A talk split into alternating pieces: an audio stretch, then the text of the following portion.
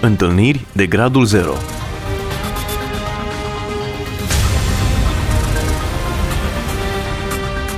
O emisiune realizată de Cristina Olariu.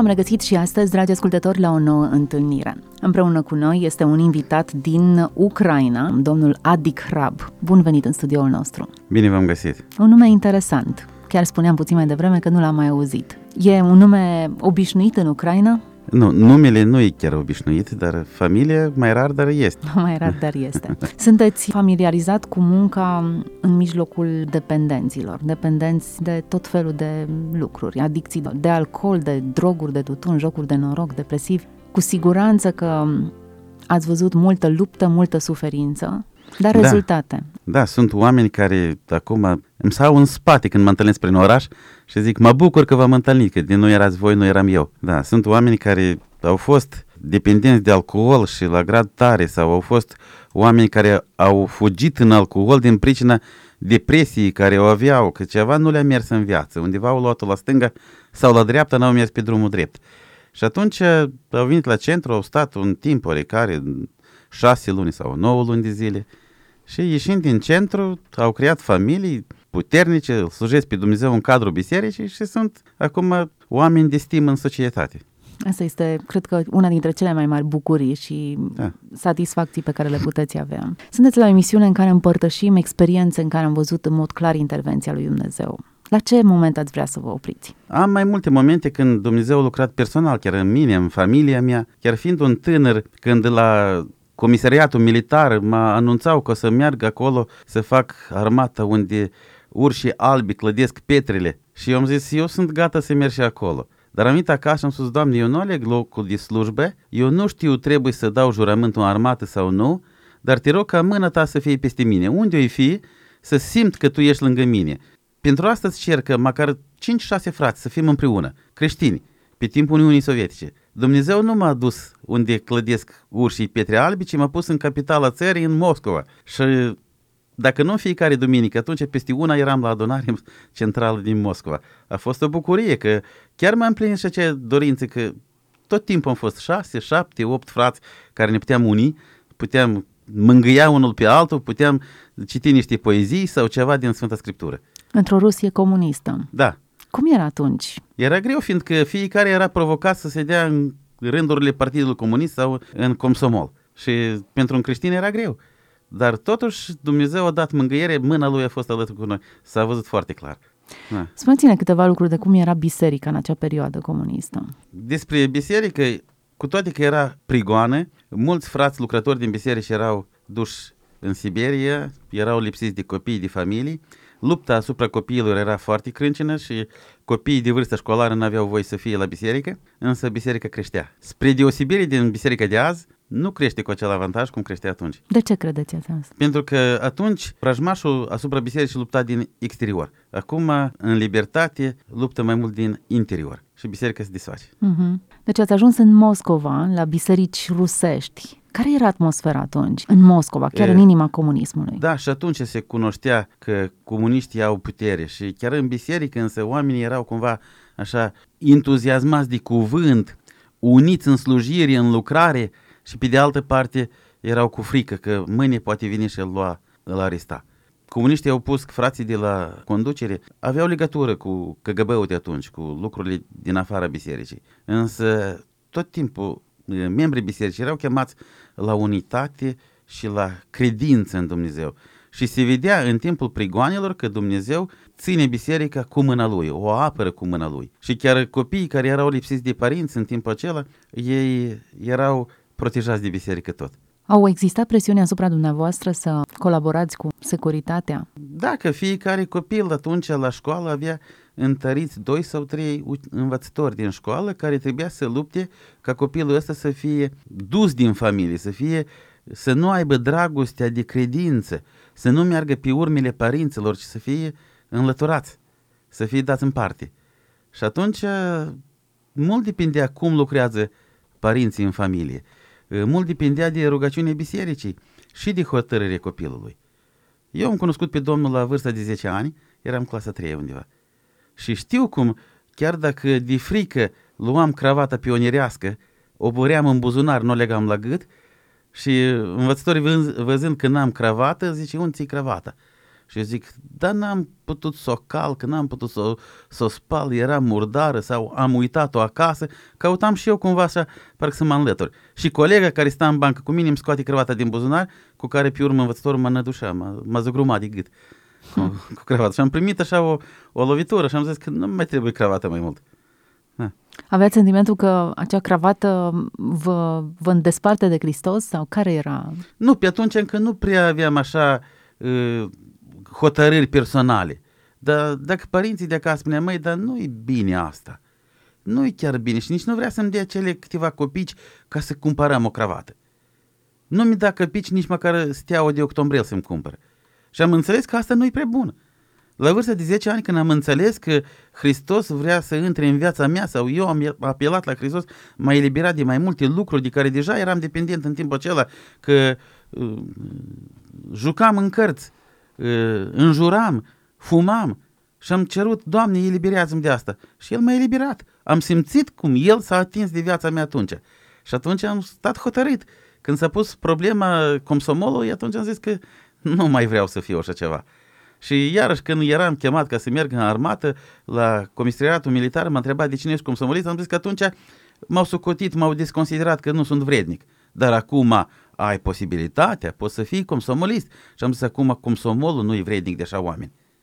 Hmm. Comsomolul era o asociație comunistă sau? Da, era cei care intră în Comsomol, pe urmă intră în candidați de partid și pe urmă în rândurile Partidului Comunist. Am înțeles. Da. Interesante vremuri și au pus amprenta asupra societății actuale? Nu, acum toată societatea din Ucraina, de la noi, cumva au scos din inimă rândurile Partidului Comunist. Mai sunt oameni care le simpatizează, dar ca organizație de stat nu există Partidul Comunist. Nu au acum putere ca să ia parte la voturi, ca să intre în conducere, în Parlament, chiar dacă sunt unii comuniști în Parlamentul din țară, dar nu au puterea, nu sunt acceptați de societate. Bun, să ne întoarcem la povești personale în care mm. Ați văzut mâna lui Dumnezeu. Ei, vă spun încă așa, când s-a născut la noi cea de-a cincea fetiță, în 88 în noiembrie. La Câți vârstă, copii aveți? 10. 10 copii, să da. vă trăiască. Cea de 5 copilă, când s-a născut, la vârsta de 3 luni, s-a îmbolnăvit. La plămâni ceva era problema. Și din două în două săptămâni era la spital și acasă, la spital și acasă. Timp de altele 3 luni de zile. În moment dat, m-am trezit că fiica noastră e în sală de reanimare și doctorul spune până în seară nu o să trăiască. Era ora 4 după prânz, era marța. Și am zis, uite ce, eu îmi iubesc copila. Fă tot ce poți, eu o să fiu recunoscător. Și el zice, dar nu are șansă, e meningită la cap și nu are șansă să scape, se dezvoltă. Ca să fie meningită de plină trebuie, nu știu în ce măsură îi fac, dar au spus trebuie 0,32 și la ea deja e 0,28. Am mers acasă, eram foarte distrus în mine, însă mi-am pus pe genunchi, am apelat către Dumnezeu. Spre surprindere, atunci nu erau telefoane, nu aveam posibilitate să merg în toată ziua la spital. Am mers peste o zi. Însă seara iarăși m-am pus pe genunchi și am cerut de la Domnul ajutorul. Așteptam ca să-mi vină vestea că copilul a murit din minut în minut, dar n-a fost așa. Când am mers la spital, am găsit din reanimare copilul au dat în salon. Am întrebat pe soție când ți-au dat copila ieri dimineață după ce a fost control medical. Adică doctorul care cu o zi înainte sau câteva ceasuri înainte a spus că până în seară nu o să supraviețuiască, o să moară, a fost surprins că copilul e stat mai bine peste noapte și a putut chiar să o scoată din reanimare și au dat-o în sală. Am înțeles că rugăciunea Domnului a fost ascultată. Cu aceeași copil am avut altă experiență. Am adus-o la spital la vârstă de șapte ani. Într-o lună de zile a avut două operații. Au scos apendicita, dar nu era apendicita vinovată, era o altă chestie acolo, însă apendicita a dat de știre și au eliminat și apendicita. La o lună de zile s-au lipit ceva intestinele, nu lucrau. Și au trebuit să opereze iarăși același loc și au văzut că acolo era pricina. Peste un an de zile, a șase copil, iarăși în același spital în Cernăuț, merge la spital. Și cum mi-au văzut, doctorii ne-au cunoscut și au spus, iscaliți operația, că gata, trebuie operată, e apendicita. Sau... Și am iscălit operația. Însă mergând cu ea până la salon, am urcat pe scară până la etajul 3, ducând-o în brațe și am zis, Doamne, nu vreau să fie operate. Nu lăsa lucrul ăsta. Am mers în salon, am pus-o pe pat și alături era încă un băiat și mama băiatul spune Ei, săracii copii, așa de mici și acum să treacă prin cuțit să fie operați și eu am zis, copila mea nu o să fie operată. Cum, voi n-ați iscălit operație? Ba da, am iscălit operația, însă nu o să fie operată. Dar nu se pune discuția, ăștia tau totul, o să opereze. Zic, nu, și nu se merită să mai vorbim, imediat o să vedem. Vine doctorul, controlează pe băiatul ei și spune la sora medicală, puneți două injecții, adică pregătire către operație. Vine la mine și controlează fiica și zice ceva nu e clar. A mers, a mai venit încă un coleg de lui. Au controlat-o, nu e clar. Au venit în patru, pe urmă au venit în șase, pe urmă au venit în opt. Am obosit de atâtea întrebări și totul de povestit atâta, însă au spus că nu e clar. Și la urmă vine un profesor bătrân, a controlat-o și a zis, eu cred că aici intervenție chirurgicală nu trebuie. Hmm. Și eu am strigat, slava Domnului! Și femeia se uita, de unde așa ceva? Însă eu am simțit când mă urcam pe scară, când m-am rugat, am simțit că Domnul îmi răspunde la rugăciune. Asta a fost un moment chiar precis. La vârsta de 14 ani, copila a cincea care a fost operat un an înainte de asta, ne-au spus doctorii trebuie să fie dusă la Kiev să fie operată. Și aveam grijă mare ca nu cumva să cadă ca o jertfă în mâna doctorului, să ia ceva organe, nu știu, trebuie operație sau nu trebuie operație. Și am zis copilii, ai 14 ani, nu vreau ca tu pe urmă să plângi în viața ta să spui că de nu te duceam la operație era mai bine sau dacă te duceam la operație era mai bine. Și ea zice, dar de unde știu eu? Ai pe cine să întrebi. Nu m-a întrebat pe mine. Și ea, la trei zile vine și zice, tatico, la Kiev trebuie de mers, operație trebuie făcută și totul o să fie bine. Am dus-o la Kiev, s-a făcut operație, după operație întreb de profesor, ce o să fie copilul ăsta? Zice, o să se mărite și o să se nască nipoți. Slava lui Dumnezeu! La ce copil am un giner din Rădăuți, trăiesc în Londra și mi-a născut a doua nipoțică. Ce Primul e nipot și a doua e nipoțică. Cum a știut fata în trei zile răspunsul acesta? Eu n-am întrebat-o până acum. N-am avut istițimea să o întreb, dar eu știu că Domnul a dat răspunsul. Frumos. Ați plasat cumva pe umerii ei această decizie, o decizie foarte importantă. Da, fiindcă am vrut ca la vârsta ei să cunoască ceva, să știe ceva, să aibă experiențe cu Dumnezeu. Acum eu sunt credințat că de la Dumnezeu nu a disparte nimic. Hmm. A cunoscut ea că Dumnezeu e real în viață. Foarte frumos. Și am multe experiențe cu Dumnezeu în viață. Haideți să mai copii, împărtășiți cu noi. Ei, spun și ceva așa. Cândva soția îmi spune că Adic trebuie de mers la magazin și de cumpărat paste fainoase, un sac de un fel, un sac de alt fel. Trebuie de cumpărat niște urezi, vreo 10 kg și eu zic, dar pentru ce? Zice, la noi în beci cartofii se termină. Fasole nu prea au fost recoltă anul ăsta. Și noi nu aveam cu ce să hrănim familie până în primăvară. Erau vreo șapte copii atunci. Și eu zic, da, mergi la magazin și te interesează cât costă un kilogram de cutare producție, de cutare, urezul cât costă și îi spune, poate cumpăr câte un sac sau poate mai mult. Și a zis, dar cât costă? Îmblând serviciu, că eram de miserie ferar atunci, îmblam în toată ziua prin magazin, vedeam prețurile și i-am spus, ă, macaroanele costă atâta, vermișei costă atâta, urezul costă atâta și a zis, dar noi bani n-avem. Zic, mănâncă ce ai, pe urmă spune Domnului că nu ai. N-am luat seama, copiii se jucau în casă, n-am luat seama la copii. Însă când au mai trecut câteva ore, eu bat din palme și spun, copii, gata, culcare. Copiii știau rânduială, s-au pus în mijlocul casei la rugăciune în cerc toți, se roagă de la cel mai mic până la cel mai mare. Când vine rândul la copil la treia noastră să roage, el zice, Doamne, Tu vezi că părinții se îngrijesc când nu avem mâncare pe iarnă. Dar Tu ești Dumnezeu, Tu totul le ai. De ca să nu se îngrijească părinții noștri. Mie mi-au mers emoțiile, curgeau lacrimi, însă am spus asta e adevărat, amin. Și când a venit rândul meu să încheu rugăciunea, spun, Doamne, iartă că copiii știu probleme părinților, dar e adevărul, noi avem calcule, avem precepere, nu, nu ne ajunge producție și nici nu avem bani. Am uitat de rugăciunea asta. Ne-a luat lucruri zilelor așa și am, ne-am ocupat cu gospodărie, cu alte lucruri, cu serviciu, însă a treia zi vine fratele soției mele și zice, hai să descărcăm mașina. Îmi părea că a adus ceva, niște material de construcție sau ceva la el acasă să-i ajut.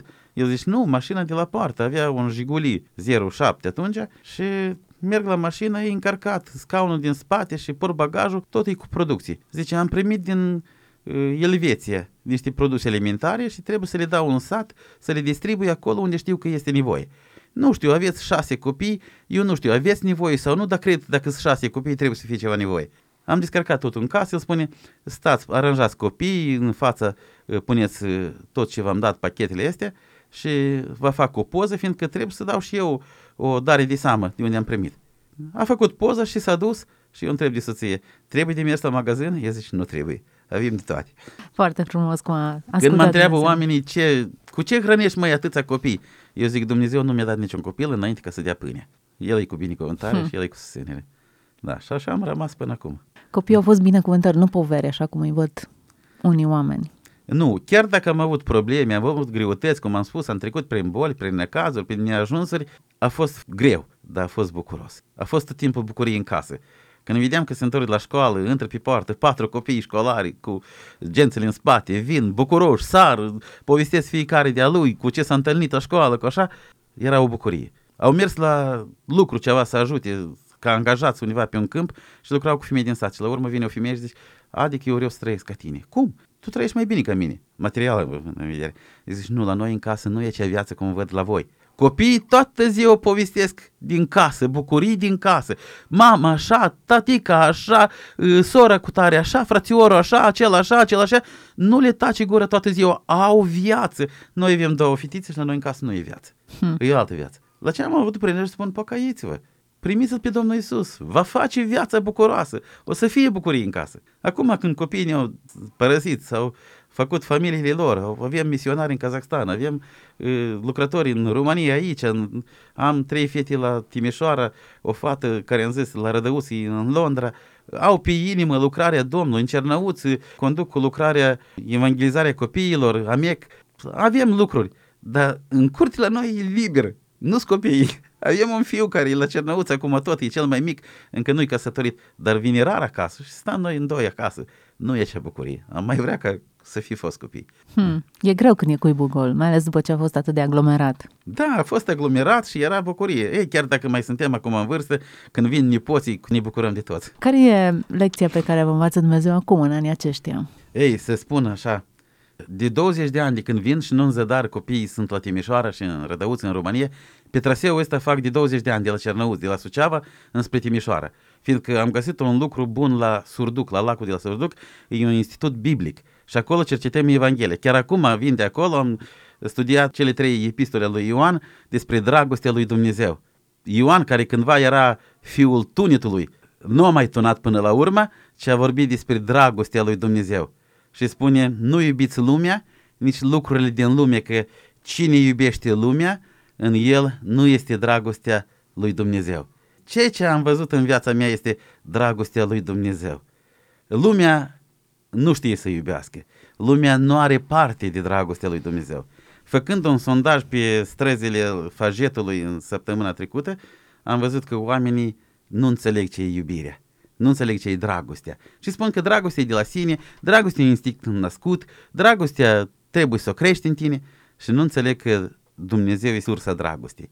Dacă ai dragoste, Dumnezeu îți umple casa de binecuvântări. Te face să te simți fericit chiar când ești în prigoană sau în necaz sau când vezi un copil din, în necaz, dar tu știi că Dumnezeu este alături de tine. Tu vezi sprijinul lui Dumnezeu. Eu am asistat la mai multe servicii de mormântare când își pierd oamenii pe cei dragi, copii sau părinți. Am pierdut și noi un copil la vârstă de 10 ani. A fost fulgerat. Dar am înțeles că Dumnezeu a fost alături de noi, chiar în necazul cel mai mare. Era cel de-al 11-lea? Nu, Era... a fost cel de-al nouălea copil. Însă azi nu mai este în cer. Dar a avut bucuria. E, Nu mult înainte de aceea, un an înainte, fiind într-o tabără, venind acasă, îmi spune, tatico, uite ce Biblie mi-au dăruit în, în tabără. Și îi spun, dar cu ce ocazie? Cu ziua pocăinței mi-au dăruit o Biblie. Slava Domnului, că te-ai pocăit. Ei, tătic, cu asta nu te desfaci. De ce? De pe tine trebuie costum negru și cămașa albă. Zic, David, tu ai și costum negru și cămașa albă, dar o cravată îți găsesc. Lua Biblia subțioară, mergea la adunare, mai mică zice, măi, nu lua costumul ăsta, mai lasă-l că-ți mai trebuie, mai la sărbători, mai așa. El intra în casă și iese și zice, mămică, eu am plecat în costum negru și în cămașa albă. Mergea la adunare ca un predicator cu Biblia subțioară. În clasa lui nu avea prieteni, fiindcă prietenii fiind din familie din lumești, nu-l ascultau, că el predica Evanghelie. El spunea, trebuie să vă pocăiți, trebuie să-L cunoașteți pe Domnul. Domnul Iisus a iubit copiii. Le spunea asta la copii. La 9 ani, 10 ani. La nici 10 ani împliniți. În ziua când a murit, păștea vitele cu două surori de lui. Și cântă la Domnul, la acasă, cu mult, e mai bine. Și fetele zic, mai mai cântă altă cântare, nu știi altă cântare? Imediat cânta o altă cântare și iarăși la Domnul, la acasă, cu mult, e mai bine. La noi tot timpul în casă cântat Micu Samaritian de la Chișinău. Și a auzit cântarea asta și el cânta toată cântarea, eu știu doar asta. Însă, la prânz când vineau cu vitele acasă, s-a pornit ploaia, au fost niște trăsnite foarte puternice, din care unul a nimerit în copiii noștri. Toți patru au căzut la pământ. Că am trimis pe fiul mai mare să le duc niște umbrele, niște haine de ploaie și vineau toți patru cu vitele pe drum și toți patru au fost loviți la pământ. Trei s-au sculat, dar unul a rămas. Hmm. După aceea, cândva, la un an de zile, a murit încă un băiat de vreo 14 ani pe atunci, de la vecinii noștri, nepocăiți. Și cineva din vecinii noștri întreabă pe soția mea, de ce când a murit fiul vostru, voi erați liniștiți, erați pașnici, se vedea că aveți dureri, dar erați liniștiți. Și când a murit la colegii noștri, la vecinii noștri, ă, mama făcea isteric, așa, țipa, plângeau, racneau, așa. Și soția spune, noi știm, copilul nostru e cu Domnul, noi o să ne întâlnim curând. Dar pe ei de ce făceau? Și întrebați Nu la mult timp se întâlnește mama celui copil care a murit cu soția mea și zice, vă vă e ușor. Voi știți unde a mers copilul vostru, noi nu știm nimic. Hmm, ce durere mare. Da? Și iată că în mijlocul unor situații de acest gen e cel mai evident. La ce e bună credința? Da. Chiar în seara de priveghi, la noi în casă, sau în ziua mormântării noastre, noi am avut pe Domnul în inimă, am simțit mângâierea lui Dumnezeu. Când vedeam că soția mai plânge după mormântare, plânge că își dorește fiul, nu e, simte o durere și eu zic, de ce plânge? Mulțumește Domnul pentru un timp bucuros pe care l-am împărtășit cu fiul nostru. Dumnezeu ne-a dat copiii, i-am adus pe toți în casa Domnului la binecuvântare. Am cerut binecuvântarea Domnului asupra lui și acum nu recunoști că Domnul l-a binecuvântat chiar prin trecere din viață? Ai putea fi oferit fiului tău ceva mai bun decât ar fi oferit Domnul? Hmm. Dacă Domnul vine așa și spune, uite, îmi pare rău că l-am luat, ți-l întorc înapoi, ai fi gata să-l primești? Să-ți zici ce întrebare? Deci ce-i poți oferi tu mai bun ca Domnul? Pe urmă, pun altă întrebare. Dacă mâine vine Domnul și spune, uite, am luat un copil din casa voastră, îmi place de el, mai vreau să iau unul, ai spui nu? Hmm. Poți Domnul, să spui nu până la urmă. Nu putem să spunem nu, fiindcă i-am dat Domnului, i-am închinat Domnului, ne-am închinat Domnul cu toată casa noastră. Și acum, zic, dacă vine Domnul și îți mai spune un copil, nu pot să spun nu. Îs al Domnului. Și mulțumim Domnului pentru perioada pe care am avut-o, că chiar nu mult după aceea a plecat copilul în Kazakhstan și am zis, Elena, tu ești gata să mori între musulmani? Dacă n-aș fi gata, n-aș fi plecat. M-am rugat 10 ani pentru asta. Ca tată, ca părinte, și fi spus, nu pleci nicăieri, stai acasă, că vrem să ne avem copii în jurul nostru, aici, alături. Dar n-am zis nu, fiindcă m-am bucurat că a ales ca să-L slujească pe Domnul. Și pentru noi, ca și la moarte, am petrecut atunci. Acum ne bucurăm că are doi nepoți și ea și trăiește în Kazakhstan. Într-o da. lume musulmană și în condiții dificile. Da, da, dar face misiune acolo cu mamele care sunt abandonate, care lumea rea copiii, străzii, între musulmani e greu de lucrat, dar lucrează.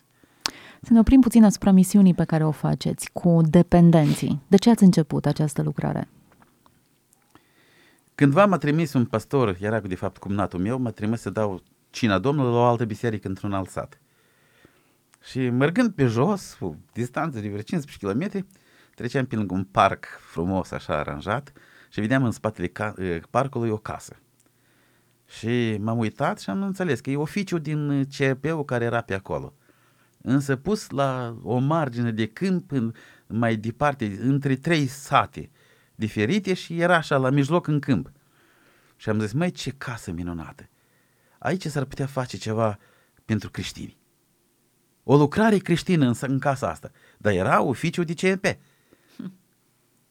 M-am rugat cât am trecut pe alături cu parcul cel așa undeva distanță de 2 km și m-am dus până la satul unde trebuia să fiu, tot rugându-mă, având gândul ăsta.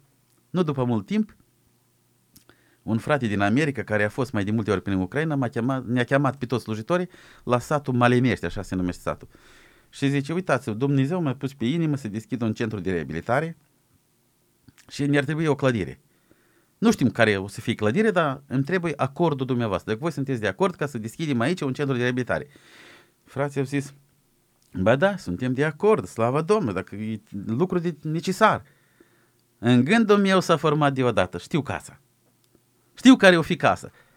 Și am mai trecut câțiva, doi sau trei ani, nu m-am gândit că o să slujesc acolo. Fiind la o conferință la Cernăuți, fratele pastor din satul Malenești de acolo zice, adic, casa e reparată. Am cumpărat-o, am reparat-o, dar nu avem slujitori. N-ai vrea să fie un slujitor, un consilier spiritual în casa aceea? Și eu zic, dar nu pot spune acum. Am familie, am copii, am soție, trebuie să mă consultez cu ceva. Însă în gândul meu, știind gândurile din urmă care au fost, zic că e chemarea Domnului. Dar mai pun un semn. Dacă fratelui îi se dă cuvânt, nu știam că îi se va da cuvântul la sfârșit, și dacă spune el că m-a găsit pe mine ca consilier spiritual, atunci dau acordul. Hm. Că știu ce e în familie la mine.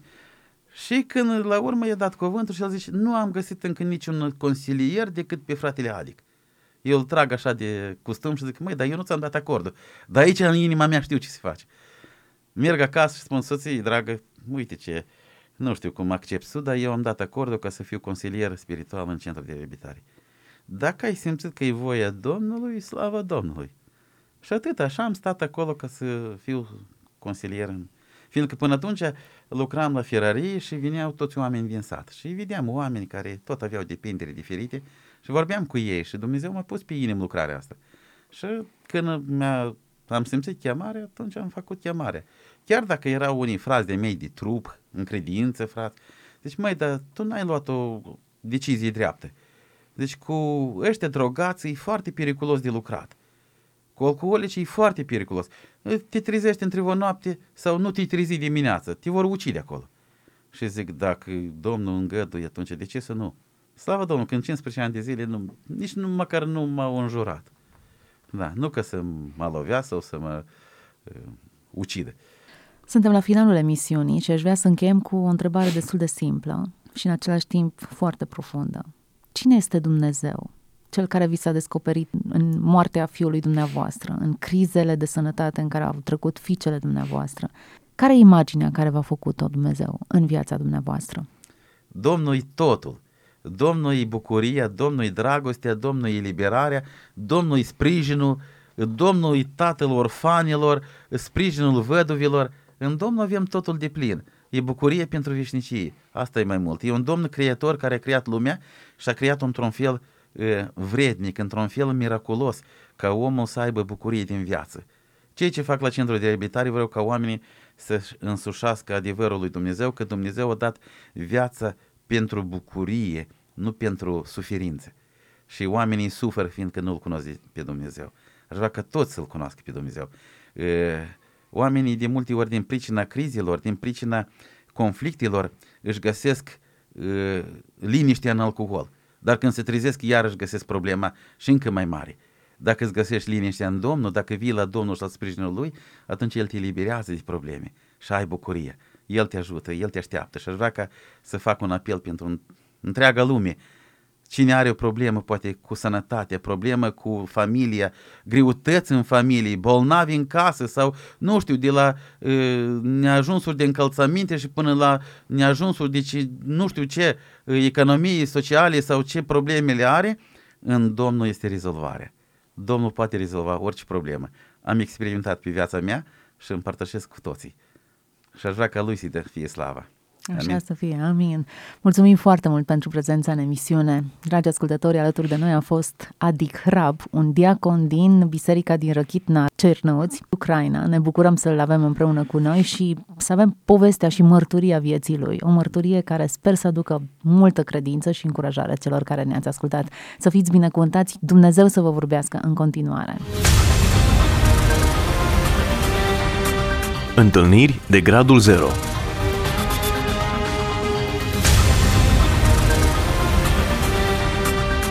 O emisiune realizată de Cristina Olariu